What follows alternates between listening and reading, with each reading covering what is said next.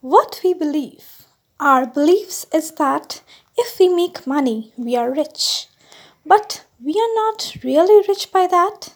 We are rich by everyone's smile, be it the needy people, or our parents, or the loved ones whom we do not think ever to get hurt.